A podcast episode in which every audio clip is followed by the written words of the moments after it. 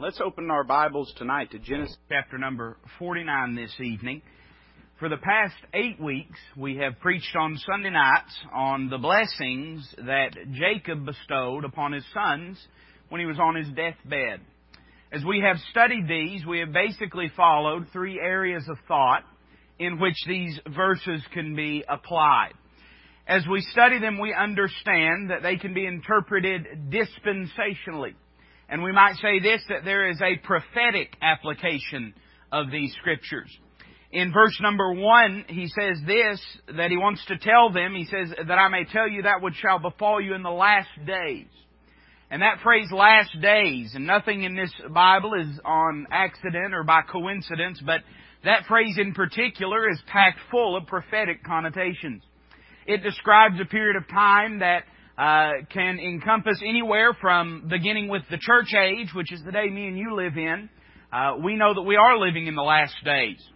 There's no question about that. Uh, and Paul said this, this know that in the last days perilous times shall come. And that time of the last days can extend all the way down to the uh, grand ushering in of the millennial promises of God that He has made throughout all of His Word. Inasmuch as it applies to the scope of the history of the nation of Israel, I believe that it begins when they come out of Egypt. You say, why is that, preacher? Well, when they went into Egypt, they were a family. But when they come out of Egypt, they're a nation. And God begins to deal with them as a nation. And you can trace their history from that point on up until the present day and even further into the future and what we can expect to happen with that people according to the Word of God. So there's a prophetic application of these verses. We might say it could also be understood not only in a dispensational sense, but also in a dispositional sense. For Jacob is speaking about his sons, and he's speaking about their personalities, their strong uh, points, and their, their failures, their flaws. And he is speaking about what is going to happen to them and their descendants in a very literal and particular way. We might say this would be a personal application of this portion of Scripture. And then we understand that every portion of the Word of God also carries with it a practical application. Hey, you say, what do you mean, preacher? Well, uh, there's what these verses meant to Jacob's sons and his descendants, and there's what these verses mean to the Jewish people as a nation and as a people. But then there's what these verses mean to you and I. As we sit here today in this day of grace, justified heathens and Gentiles that have been adopted into the family of God and into the promises of God, what do these verses mean to you and me? We've learned a lot of wonderful, beautiful truths as we have walked throughout these scriptures. And tonight we come to the ninth in this series, and it is a man by the name of Asher. Only one verse is mentioned about him in this blessing, and it's verse number 20. Let's read that, and then we'll pray and preach for a little while a word about sustenance and blessedness. It says this, that out of Asher his bread shall be fat, and he shall yield royal dainties. Now that's not very much. Some of y'all just stood up, so I'll read it again for you. Out of Asher his bread shall be fat, and he shall yield royal dainties. Let's pray together. Father, thank you for your word. Thank you that it's perfect and inspired and preserved. Lord, we don't have to wonder which words are right, for we know that everything here is your word. Lord, it's exactly what you'd have it to be. Now, Father, help us to approach it with the reverence that we need to tonight To have our hearts open to the preaching of your word. Lord, I pray that you do a work in each heart, beginning with mine tonight, Lord, a work that would bring you glory and be for our good. Father, we love you, and we ask all these things in Christ's name. Amen. You know, as we study through this chapter of the Word of God, there is almost a paralleling or an accompanying chapter in the Word of God that we've really not said a lot about. And the reason is because I believe that they present two different thoughts and two different studies. But I would like to jump over and read another portion of Scripture just very quickly because I believe it gives us an understanding of some of the things that God is saying to Asher through Asher's father, Jacob. In Deuteronomy chapter number 33, you'll find sort of a similar passage of Scripture, although it's not Jacob on his deathbed, but it's rather Moses at death's door. And Moses has led the nation of Israel. For 40 years he has led them.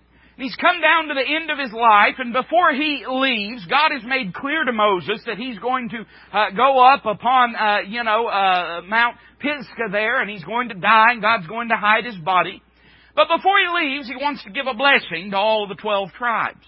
And as you study through them and come to the blessing that he gives to Asher, I want you to listen to what the Lord says in Deuteronomy 33 verses 24 and 25. He says this, and of Asher, he said, let Asher be blessed with children. Let him be acceptable to his brethren, and let him dip his foot in oil. Thy shoes shall be iron and brass, and as thy days, so shall thy strength be. When we study the person of Asher, let me say this, that we're looking at a blessed individual. His entire life is marked by the blessing of God. Everywhere that you see him, you find God's hand upon him and blessing him. Why would that be so in his situation, but not in the situation of the others? Let me say this, that I understand that uh, as a child of God, we all have God's blessedness upon our life. But if you're anything like me, have you ever seen folks, you know that God don't play favorites, but some folks sure want to make you think He does. You ever met anyone like that? Seems like you get your share and their share of trouble. And it seems like all along the way, they never have any struggle, they never have any difficulty. It makes you wonder sometimes, and we understand that the, you know, the judge of all the earth does right, and we understand that God doeth all things well, and it's not that we're doubting Him. But sometimes we struggle in understanding how some folks just seem to tiptoe through life, and it seems like nothing ever gets them down, it seems like nothing ever discourages them, and you may think to yourself, like I often do, how do they do that? Have you ever met someone that was so happy it made you sick? I've met people like that. You, you ever met somebody that was just so happy all the time you want to just say, oh hush. you know? Oh stop it. You can't be that happy all the time. Well, let me say that Asher would have been that individual. Asher would have been the fellow that you'd look like and it'd seem like rain clouds never came in his life. Asher would have been the fellow that it would seem like no matter what happened, he was always happy, always had joy in the Lord. And I believe in this blessing that Jacob bestows, we have sort of a little hint as to why it was like that. Now, if you're like me, I want to be that way. I'm not always that way. If I'm being honest with you, there's a lot of days. You can ask my wife, you can ask my family. There's a lot of days that I'm not that way, but I'd like to be that way. I'd like to live above and apart from the sufferings of this world, or at least be able to live with enough faith and enough uh, foresight that when those things come into my life, I'm able to trust God and move past those things. How did Asher do this? Well, I think there's a few hints, but can I just point one thing out to you? We study through this series, and it's no accident that he's number ninth in the series. Now, let me tell you something. You have to be a little careful with numerology. How many of you know what numerology is? Raise your hand. You have to be a little careful with numerology. I've known some guys that got their integers mixed up with their, uh, you know, predominant. I mean, they got the top number on the fraction mixed up with the bottom number. They wound up in China believing who knows what. But I do believe as you study the Word of God, there is a pattern of numbers in the Bible. And I believe these numbers do evoke certain things and, and, and do characterize something, certain things. As we study the number nine in the Bible, you'll find that the number nine is the number of the fruit of the Holy Ghost. There are, it is a ninefold, I won't say there's nine fruits, but it is a ninefold fruit that the Spirit of God bears in the life of the believer. Now, I understand, I'm a dispensationalist. I'm not saying Asher was indwelt by the Holy Ghost.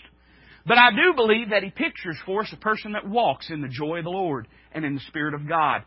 And I believe that in him it evokes a picture of someone that learns what it is to understand their true standing and station as a believer, and to walk in the joy of Him who indwells us, who is impervious to the sufferings and sorrows of this world, but who is also in tune to the sufferings and sorrows of our heart, someone whom the world can never get down, but also through Him is the means of God being touched with the feelings of our infirmities.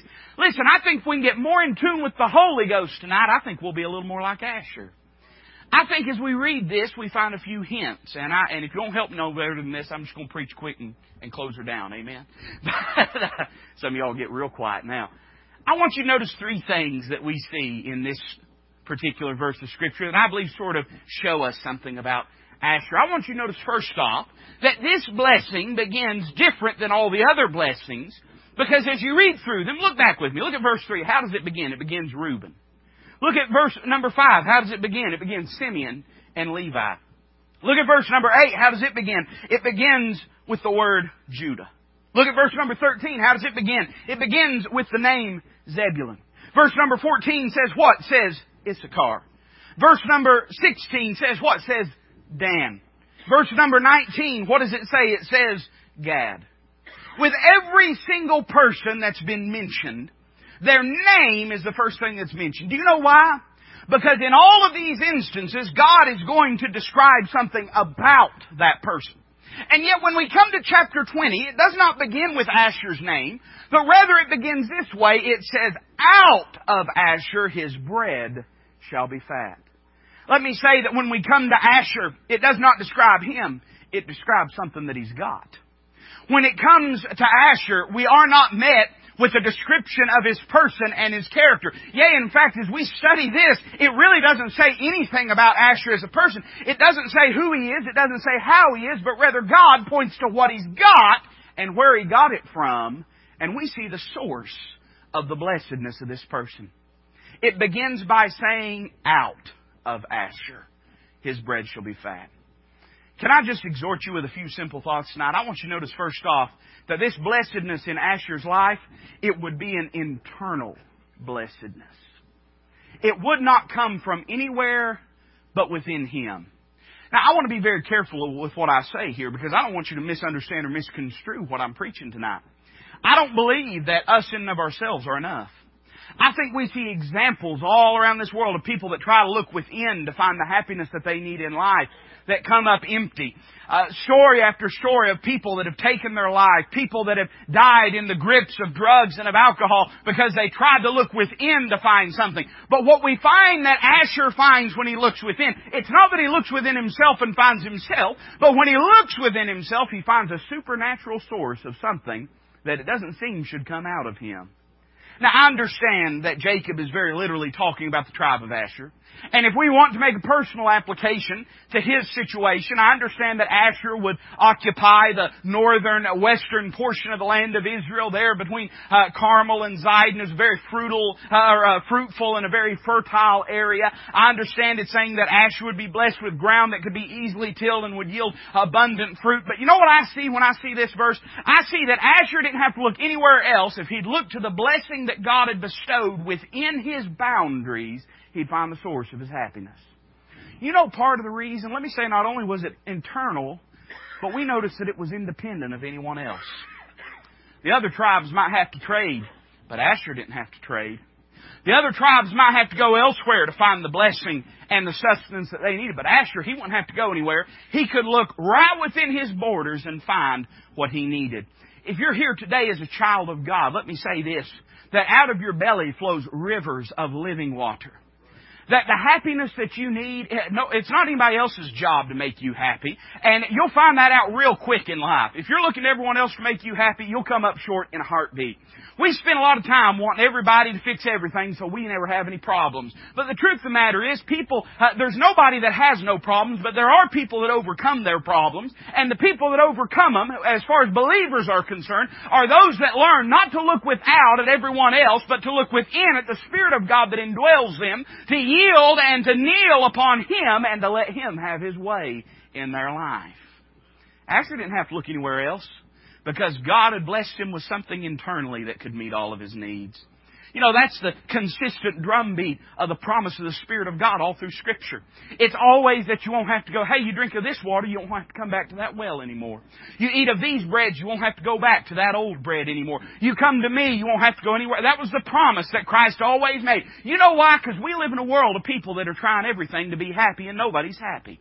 We live in a world of people that are trying to look to any and everything, whether it be a job, whether it be money, whether it be hobbies, whatever it is, looking everywhere to find happiness, and still they're not happy. Why? Because those things can't provide happiness.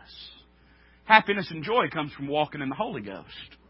It comes from being in perfect and pleasant communion with Him. It comes from being in tune with His leading in your life. I want you to notice not only was an internal and independent thing, but we find it was an invigorating thing. You say, why do you say that, preacher? Well, because of Asher's name. You know what his name literally means? It literally means happiness. Asher was a man that, I mean, when you called his name, it was a good testimony of the way he lived his life. You say, well, preacher, that's his name, but that don't mean anything. Well, I think it does because when Moses describes the tribe, he says that they would dip their foot in oil and they'd be accepted amongst their brethren. He's saying that Asher is going to occupy a special place amongst the tribes of blessedness. Evidently that character of Asher had carried through to the rest of the tribe. That happiness had been passed along. And that in and of itself was enough to keep him singing a song and enjoying life. You know, Nehemiah says this that the joy of the Lord is our strength. If we're not happy in the Lord, we're not going to be happy with anything. Until we get satisfied with Him, we're never going to be satisfied. Until we find out He's enough, nothing's ever going to be enough. We're always going to be looking somewhere else or to someone else. You know those people I'm talking about, right? Those people that always seem happy, you know why? Because they found a joy that the world can't take from them. They find a happiness uh, that the world cannot touch. They found a happiness that's not dependent upon circumstances, that's not dependent upon prosperity, that's not dependent upon personality or popularity. They found something within them. And I don't, listen, I don't mean a still small voice. What they found within them, I don't mean the will to do better. I mean those that know the Lord Jesus Christ have the blessed Spirit of God indwelling them, and He provides them with a joy if they'll walk with Him. There's no more unhappy person than a Christian out of the will of God. But there's no more happy person than a Christian in the will of God. And that's something that rises above the sorrows and suffering of this world. And that's something that gives us songs in the night and joy in the midst of heartache and confusion. You see, when He's on the throne and He's also in our heart, whatever do we have to fear? Greater, John said, greater is He that is in you than He that is in the world we see the source of his blessedness. But I want you to notice the substance of his blessedness. This is interesting. We don't think of this very often. We don't use this language. But it says this. It says, out of Asher, what? His bread shall be fat. I thought about that for a little while. You know, as you study the Word of God, you understand that you can never sound the depths of scriptural truth. And that's one of the things I love about the Bible. I never have to worry that I've looked too much into something in the Bible because it's perfectly inspired. There's always something there.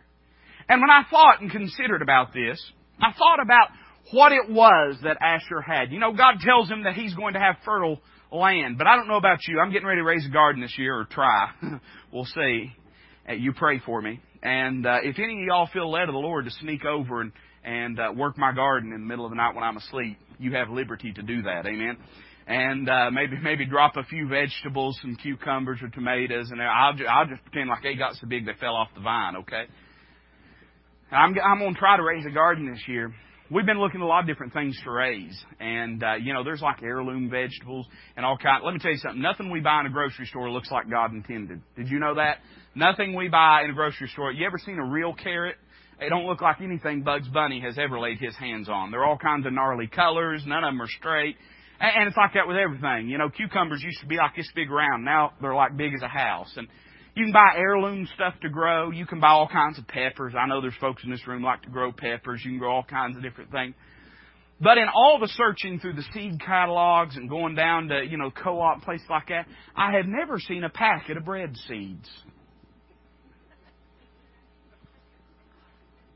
Now, if Asher's blessedness was wrapped up within the fact that he would have fertile land, and we believe that's so, that's historically true, then that means that his blessedness was not manifest through the growing of bread, it was manifest through growing that which you make bread out of. Now, I'm not an expert.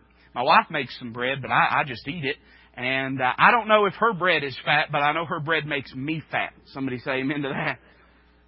I know that typically the first step when you're wanting to is you got to grow wheat. Now, the Bible has a lot to say about bread, but let me say the Bible has a lot to say about wheat, too. As you study through the Bible, you'll find the symbolism of wheat always bears testimony to the thought of resurrection. In fact, I want you to listen to this in John 12, 23 and 24 It says, And Jesus answered them, saying, The hour is come that the Son of Man should be glorified. Now he's talking about his death when he said that. The hour is come that the Son of Man should be glorified. Verily, verily, I say unto you, except a corn of wheat fall into the ground and die, it abideth alone. But if it die, it bringeth forth much fruit. Christ was teaching his disciples this truth, that without death, life could not spring forth. But that just as the corn of wheat would fall into the ground and, and through its death many would be brought to life in the same way when the Son of God was laid to rest in the grave and then raised to walk in newness of life, that with Him the entire New Testament church, the entire blessed communion and camp of the children of God would be raised also to walk in newness of life. You know one of the secrets that Asher found? He found this out, that happiness is found in the new life, not in the old life. Happiness isn't found in doing the same old thing. Happiness is found in walking in the new life that God has called us to through the resurrection power of the Son of God.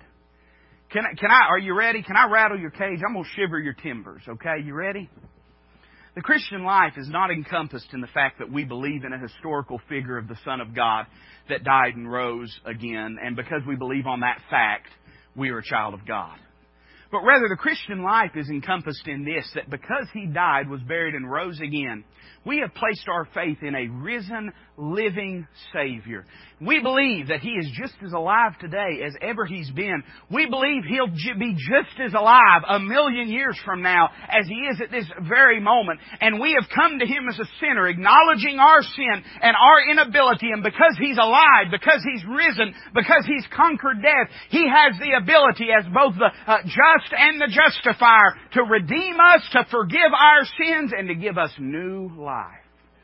That new life is enjoyed through the resurrection life of the Son of God. Not only through the fact that positionally we're seated together with Him in heavenly places. Uh, in, in, other words, we're exactly right now, positionally speaking, what God expects us to be, but also in the power that we have through Him seated at the right hand of the Father, ever living to make intercession for us. The fact that He, through His Spirit, can live out His will in our lives as we yield to the Spirit of God. What I'm saying is this, uh, the Christian life that we live, if we're gonna live a Christian life, it's a matter of daily yielding to Him. Now, when I got saved, that was an instantaneous thing. Somebody say amen to that. It was instantaneous and eternal. But the matter of living the Christian life is something that is done through daily crucifying the flesh and walking with the Son of God. It's the new life. That we might say this, the new life, the wheat of the new life is the ingredients from which the bread of life is made. I want you to notice the process that's spoken of. It starts with wheat, but notice the product that's spoken of. His bread shall be fat. That takes a lot of things to live, and uh, I've never met anyone that was on an all bread diet. Have you? Don't think that'd be too healthy. But the bread is indicative of the plenteousness and blessing and sufficiency that the Lord would be in Asher's life. The Bible has a lot to say about bread. In fact, let me read one to you uh, in John chapter number 6 uh, down in, let's see here, verse number 48, he said this, The Lord said, I am that bread of life. Your fathers did eat manna in the wilderness and are dead. This is the bread which cometh down from heaven, that a man may eat thereof and not die. I am the living bread which came down from heaven. If any man eat of this bread, he shall live forever. And the bread that I will give is my flesh, which I will give for the life of the world. We enjoy it through uh, coming as a sinner unto Christ and asking for forgiveness and partaking of that salvation. But let me say it even goes a step further. How do we consume Christ in our life? Well, the Bible says this, man shall not live by bread alone, but by every word that proceedeth out of the mouth of the Lord. Not only is Christ the bread from heaven, but let me say that this right here, this Bible we hold in our hands, this also is the bread of heaven. Uh, part of the way that Asher enjoyed the blessedness of the life that he had is he walked in the new life that had been provided through the resurrection of the Lord. But let me say also, he walked in the wisdom and truth of the Word of God that God had placed in his life. You know those happy Christians? They're scriptural Christians. I'm just telling you right now, you know what I find? Well, anytime I find a happy Christian, I find a scripture quoting Christian. Somebody say amen to that when I meet those people that they seem to have a handle on things. And it's not that they don't have problems. Asher had problems. Do you remember the, do you remember what Moses told him? Said that your shoes will be iron and brass. It sounds like Asher had a bumpy road at times in life. But as his days, so would his strength be. God would walk with him and provide for him what he needed for those days that he would face. It's not that that person doesn't have problems. It's not that when you look at them, they don't have any clouds that move into their life. But it's that when those things do happen, they know how to get strength from the Word of God and to look to it to be their provision and their strength. We see the product of it. It was bread, the bread of life, and we might say the bread of Scripture. But notice the provision of it. It says, His bread shall be fat. it doesn't mean that the bread would be fattening, although if His bread was like our bread today, it probably was. But what it implies is it'd be plenteous. It'd be sufficient. Can I just remind you of this? That these things are sufficient. I don't want you to misunderstand what I'm about to say. God gives us a lot of tools in life to help us through, and I'm not against those things. But there's nothing to replace a relationship with Christ and a love for His Word. I, listen, I'm not against, you know, folks talk about, you know, the counseling and stuff like that. I do counseling, but people talk about secular counseling. I'm not against it. I know a lot of folks say, ah, it's the devil. I don't think it's the devil. I think if somebody can help you with those things, I think you ought to get the help. Somebody say amen. People talk about medicine. I think we live in an over-medicated world. But let me say this, there's lots of folks I know need to be on more medicine, not less. Somebody say amen to that. I'm not opposed to those things, but understand that those things may be tools that God uses in your life. They are not meant to replace the very substance and sustenance of God's will and work in your life. You can't take this away and have anything left. You can't take the new life away and have anything left. Look at the world. Look how they've tried to do it. The world is burning tonight because they've tried to remove God from everything. And your life will do that too. But Asher found that this was enough. If he'd looked to this, if he'd looked to that blessedness that God had placed within his boundaries, within his perimeters, within his, his land, that he'd find it'd be enough. I want you to notice the final thing, and I'm done, I promise you.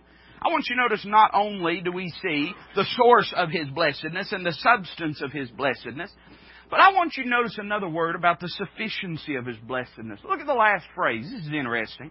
It says, And he shall yield royal dainties.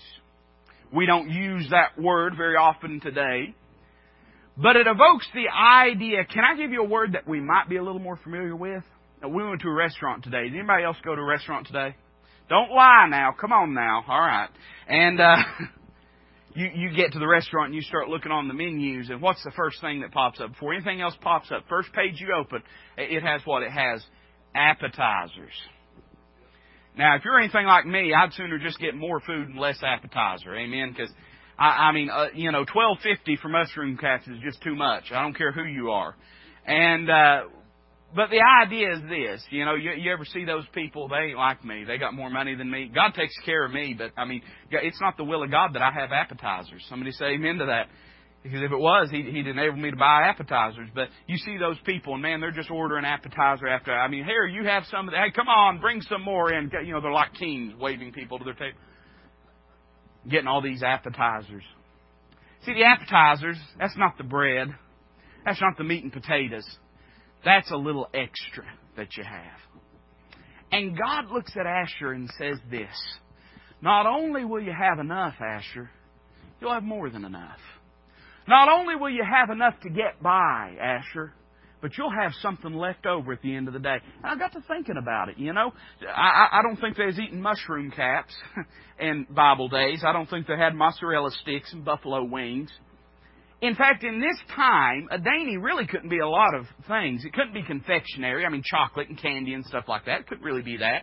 Uh, you could say it could be baked goods, and I guess it could be, but he's already mentioned bread. Really, at this time in human history, at this place, this location, pretty much if you were going to have a delicacy at the table, I mean something that only the kings could have, I mean something that only the kings could enjoy, typically, you know what it was? It was a basket or a bowl of fruit.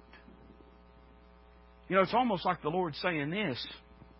Not only is Asher going to have the bread to get him through, but he's going to have a little fruit left over to show for the life he's been living. I see the qualifying of what these dainties are. I think God's pointing to fruit that we can have in our lives. The God, the, you know, the Word of God has a lot to say about fruit. Can I read one verse to you in John 15, 4? Christ said this, Abide in me and I in you, as the branch cannot bear fruit of itself except it abide in the vine, no more can ye except ye abide in me. I'm going to make a pointed statement. Aren't you ready? It's time that we quit just trying to get by in life and start working to bear fruit for the Lord Jesus Christ.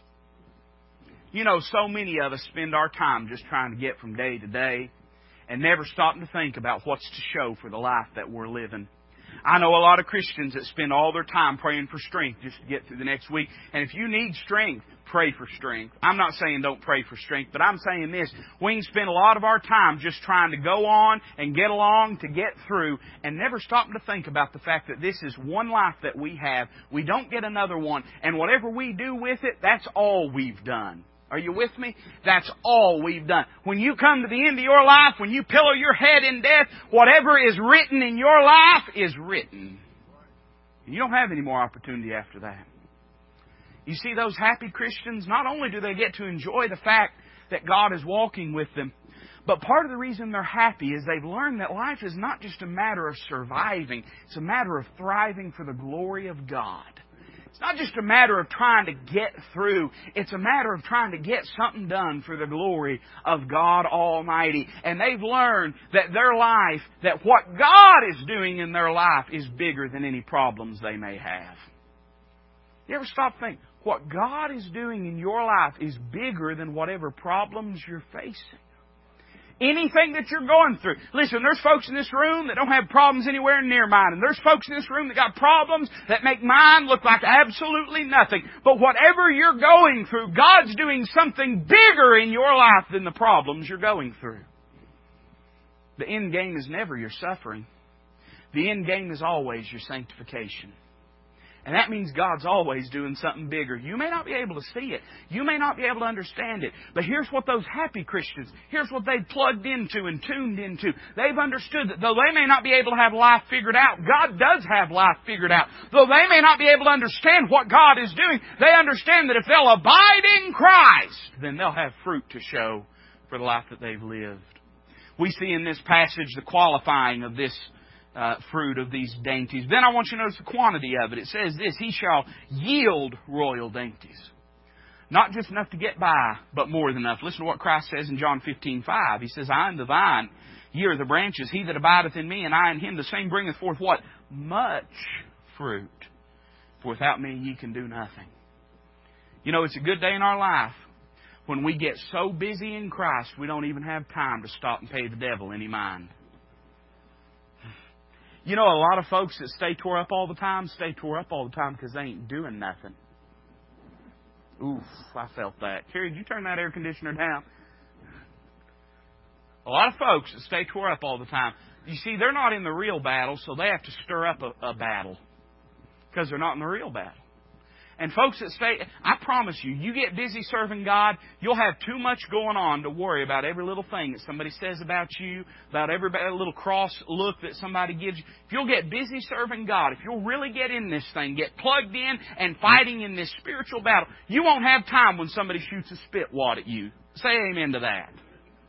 When you got swords swinging at you, you ain't worried about the spit wads. You get busy, you'll be bearing much fruit. And you'll find out that'll take a lot of the happiness out of your life when you're idle, when you're not busy, when you're not serving God. Let me tell you, there, me and my wife were talking about this, and, and you can call it spiritual self-esteem if you want to. You can call it ego. You can call it whatever, confidence, bold, whatever you want to call it. But it's not good for a person to be idle. And that's just as true in the spiritual realm as it is in the physical realm. There's a lot of Christians unhappy because they just ain't doing nothing. And you're not happy when you're not serving and working and laboring. But if you'll get busy, you'll find you'll find some joy in that. You know why? The Lord always takes care of His workers. He does. He, those that are laboring for Him, He always sees to their needs and meets their needs. We find in this passage the quantity of the fruit, but I want you to notice the quality of it. What does it say? He shall yield what? Royal dainties. Could my life be fit for a king? I believe it can. Listen to what it says in John 15 8. Christ said, Herein is my Father glorified, that you bear much fruit. So shall you be my disciples. You know who God's pleased with? Those that are serving Him and living for Him, and those that are bearing fruit in their life. You see, Asher would be the kind of person that the dainties that he'd yield, the fruit that he'd bear, it'd be fit for king's table. And let me just say this, that never in my life did I ever believe that anything I could ever do could ever amount to anything that'd be pleasing to the God of heaven. But if through simple obedience I'll yield myself to the leading of the Spirit of God, God can be pleased with my life. You know, we spend so much time talking about our failures that I think we get ourselves in a mind frame to fail. We spend so much time preaching in the wilderness, we never get out of the wilderness. And we spend so much time talking about the fact that nobody's perfect that we create an environment where nobody even tries.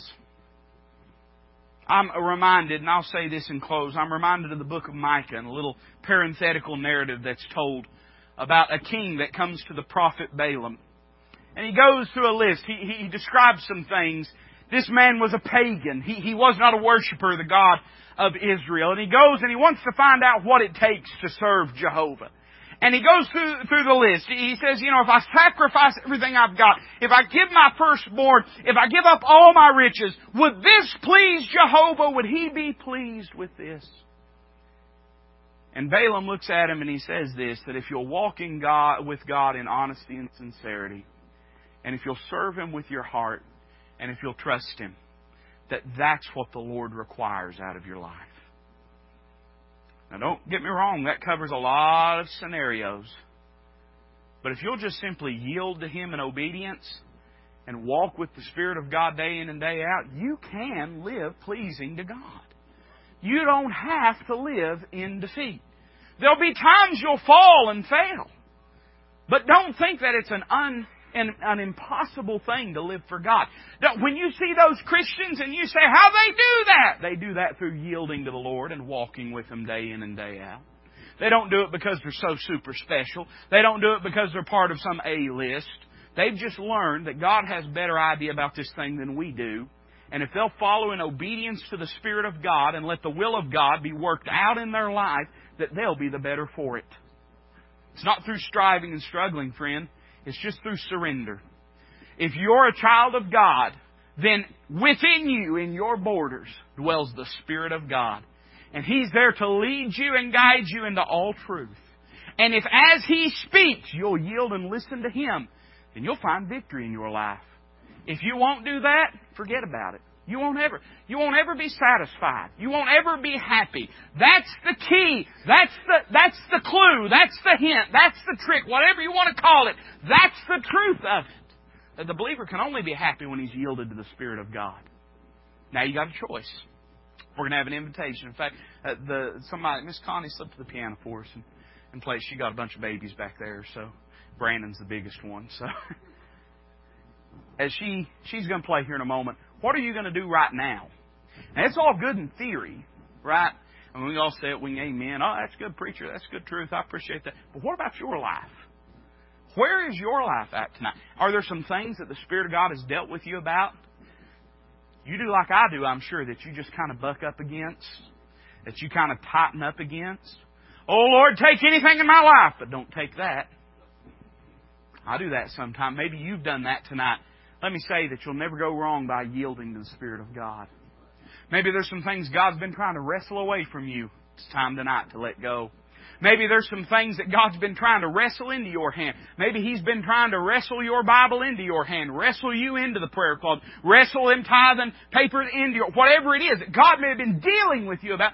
Tonight's the night to let Him. And yield to Him. And you know what? You don't have to leave out here miserable. You don't have to leave out here just making it you can leave out of here walking with the God of heaven.